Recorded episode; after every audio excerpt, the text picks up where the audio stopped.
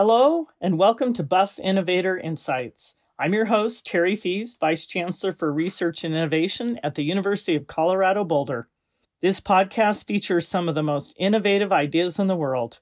It also introduces you to the people behind the innovations, from how they got started to how they are changing our world for the better.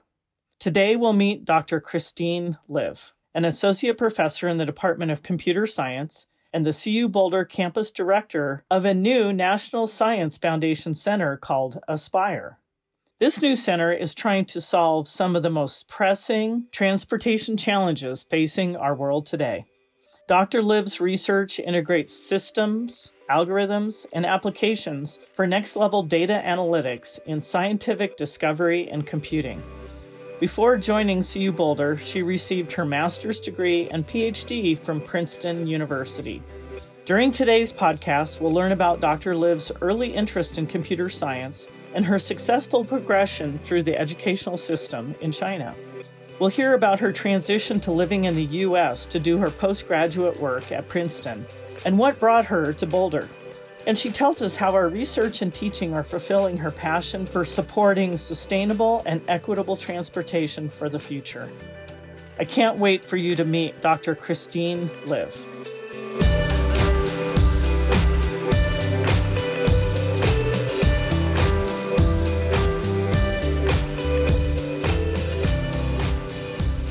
Well, thank you for joining me today, Christine. Hi, Terri. It's my pleasure to be here. Thank you. So let's just get started. Um, you grew up in China in what would be considered a relatively small town in China, maybe not by US standards. What was that like? Right. So I grew up in uh, Shaoyang, which is in Hunan province. So it's in southern China. So the city is small, but small I mean we have probably 180,000 people. So it's not too small by the US standard, but it is still considered a small city. Uh, so my father was a judge my mother was a physics teacher. So growing up, I think I definitely get quite a bit of kind of logistic kind of reasoning kind of training from my parents.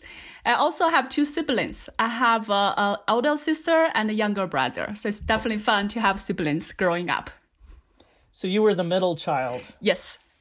so the middle child is the one that helps everything come together and helps people work together generally.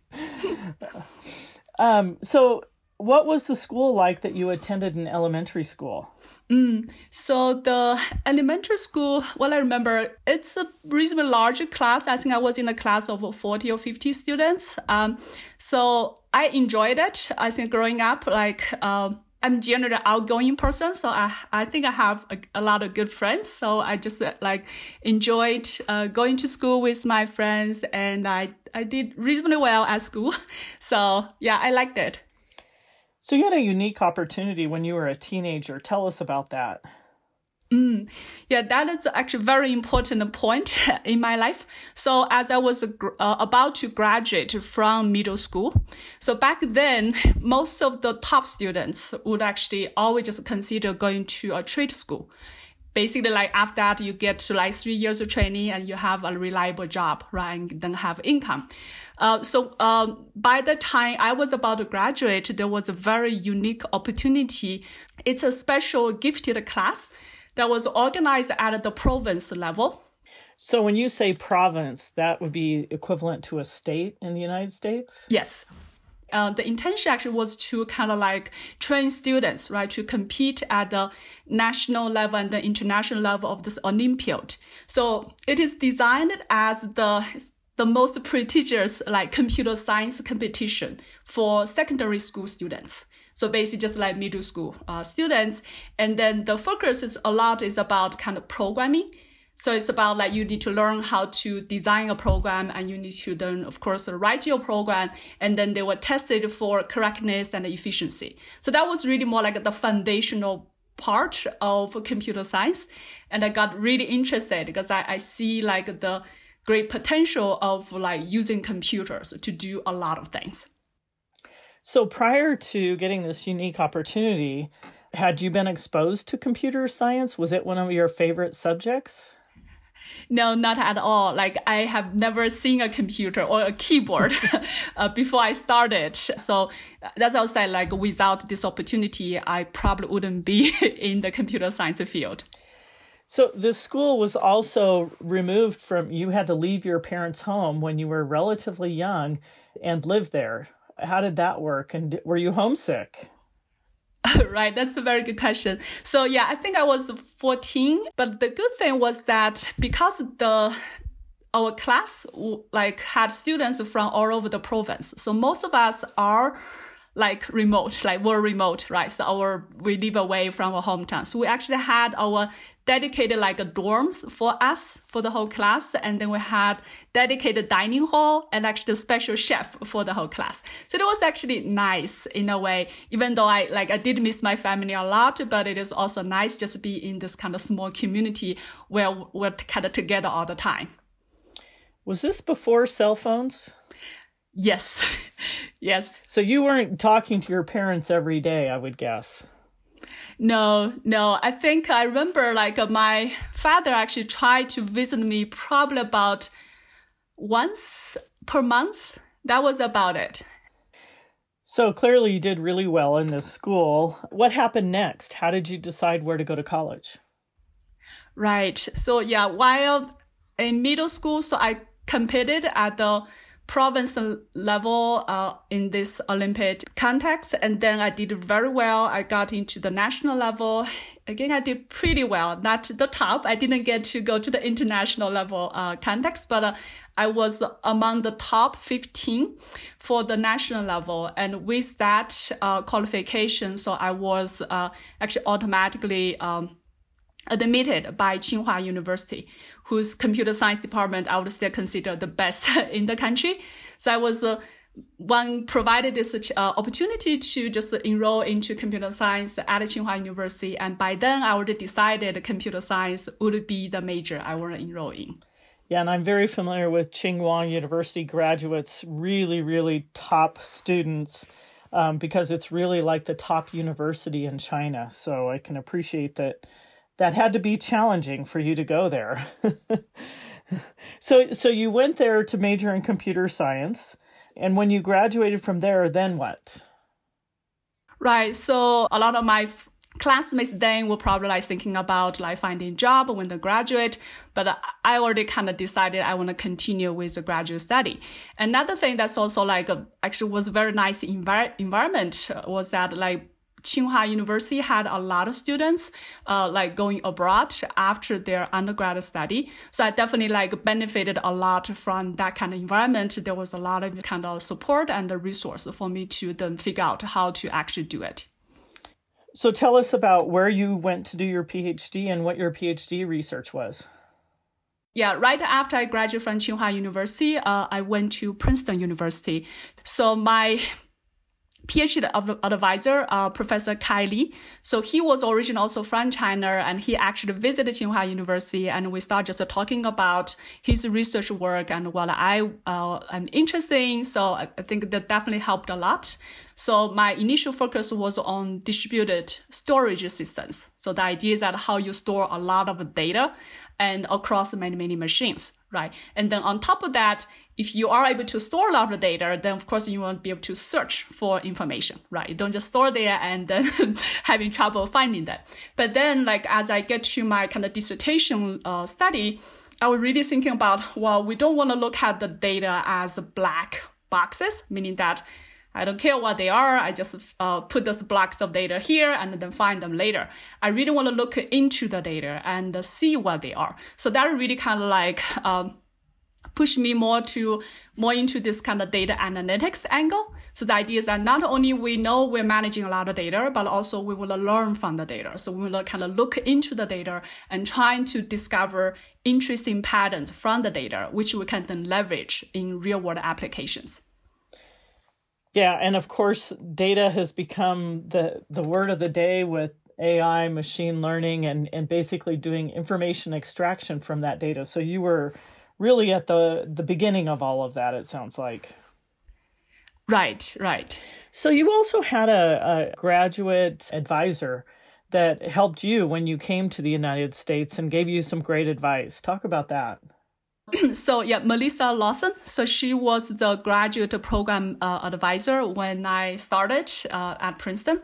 So I remember like when we started in the first year, when we just arrived, there were actually a, a group of probably 10-ish uh, Chinese students. So we came in the same year. So we were pretty close to each other, right? So we were always kind of together. We did a lot of things together, and then we were speaking Chinese together all the time. So Melissa like came to us actually one day, really just kind of talking to us about the importance of kind of like one speaking English because well, if we want to kind of like uh, get better connected to the culture, to the language, and really kind of become part of the community, right? We don't want to just be in our own kind of isolated group. Um, so she really encouraged us to speak in English all the time. And also she then also kind of spent a lot of time just working with each of us, like having us reading papers or like newspapers or just kind of like talking to her. And she would point out like, uh, accent issues or just errors, right? We were making. That helped me a lot was it hard to be away from home and a continent away, you know, while you were here going to school? So Princeton was a small town. Uh, I like that small town uh, like feeling. So people there were really nice. So I really just uh, I, I feel they helped a lot just in terms of like me transitioning like from kind of brand new kind of international student, but become more connected to the community and the cultural aspect and really being able to kind of like uh, uh, feel I'm becoming part of the community. So that really helped. Uh, of course, like I miss my family a lot. I, I remember like back then we had the visa, uh, the visa uh, restrictions like between U.S. and China. I think I couldn't go home every year. It was I probably every other year I would go back. So it was hard then. Um, also, actually, one of the things like my father actually passed away before I finished my PhD mm. um, study. So that was definitely also like one moment where I felt like it was just too far away for me to be uh, like back by his side. That must have been very, very hard. Yeah. So, after you finished your PhD, you decided to stay in the United States and find a faculty position. So you started at Stony Brook University and then you came to CU Boulder. What drew you to Boulder? Right. Um, so the, I mean, the number one question actually was more like the two body issue. So my husband then, like, he was at CU Boulder and I was at Stony Brook. So we knew we had to kind of, one of us had to move, right?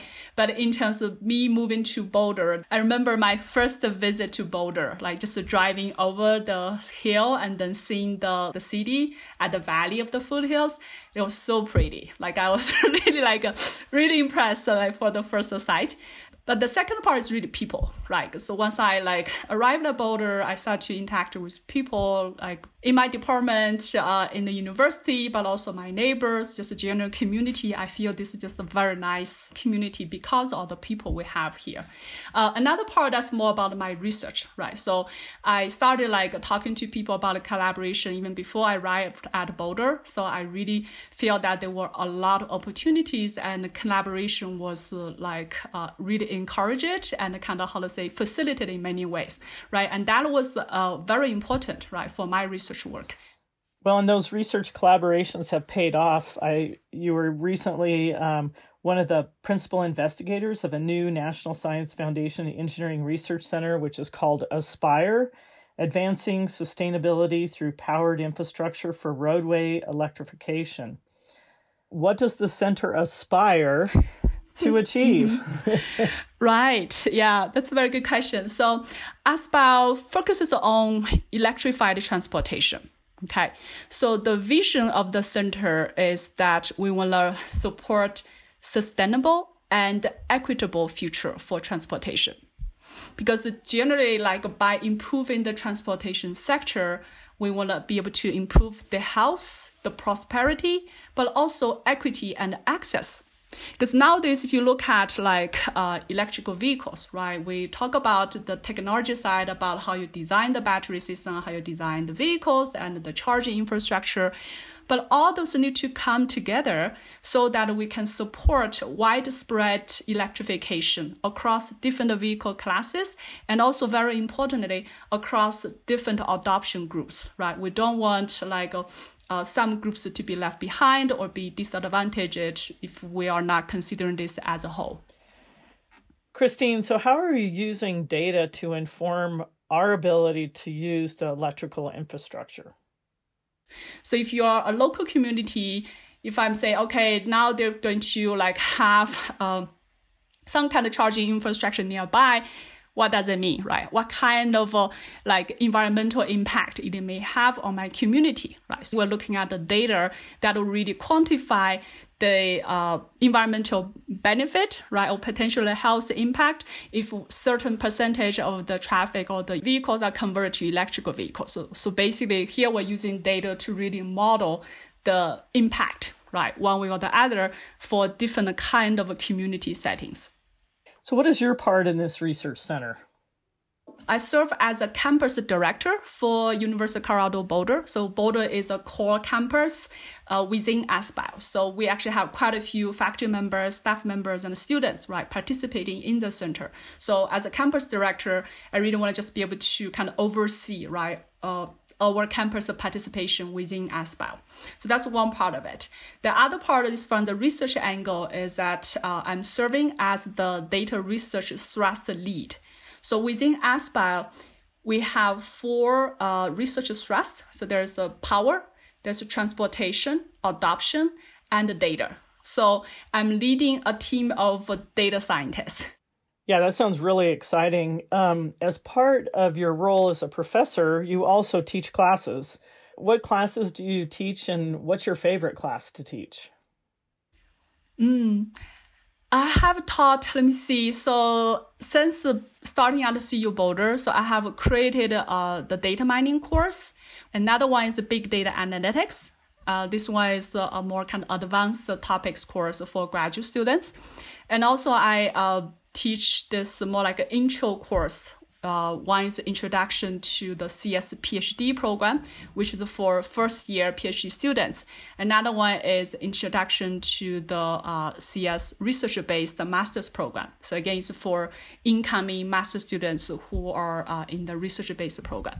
So I think I like teaching overall. Those are all very good courses. They have different purposes, but they all kind of cover different things and really help our students.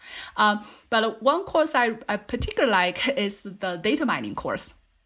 So this course is offered to both undergraduate students and graduate students. Okay, this course particularly is interesting because one, of course, is directly connected to my research, so I really like it.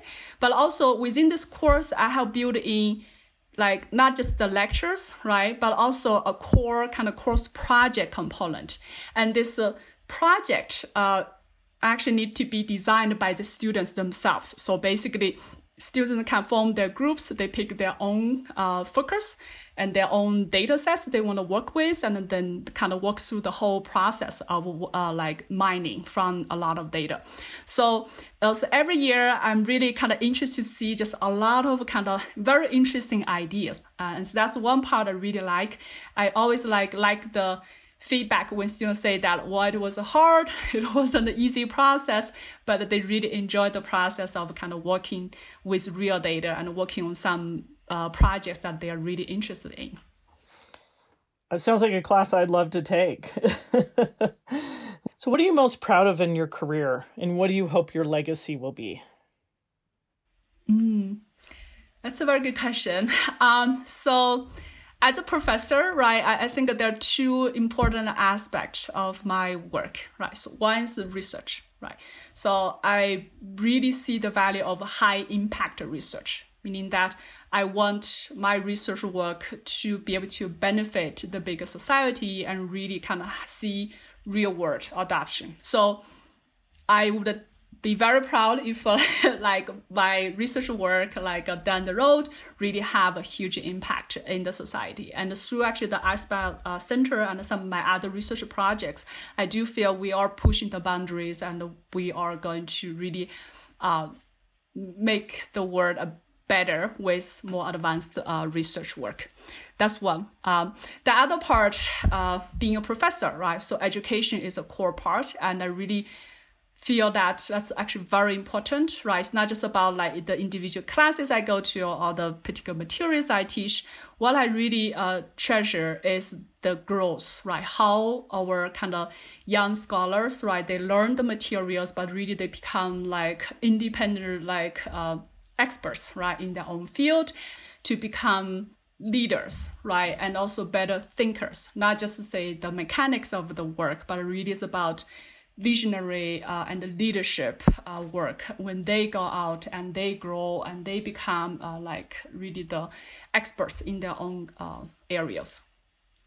So, Christine, as you look forward to the future, you can't help but think about your own triplets that you have. They're eight years old now. What is it that you're optimistic about your field and the future and the future it will create for them?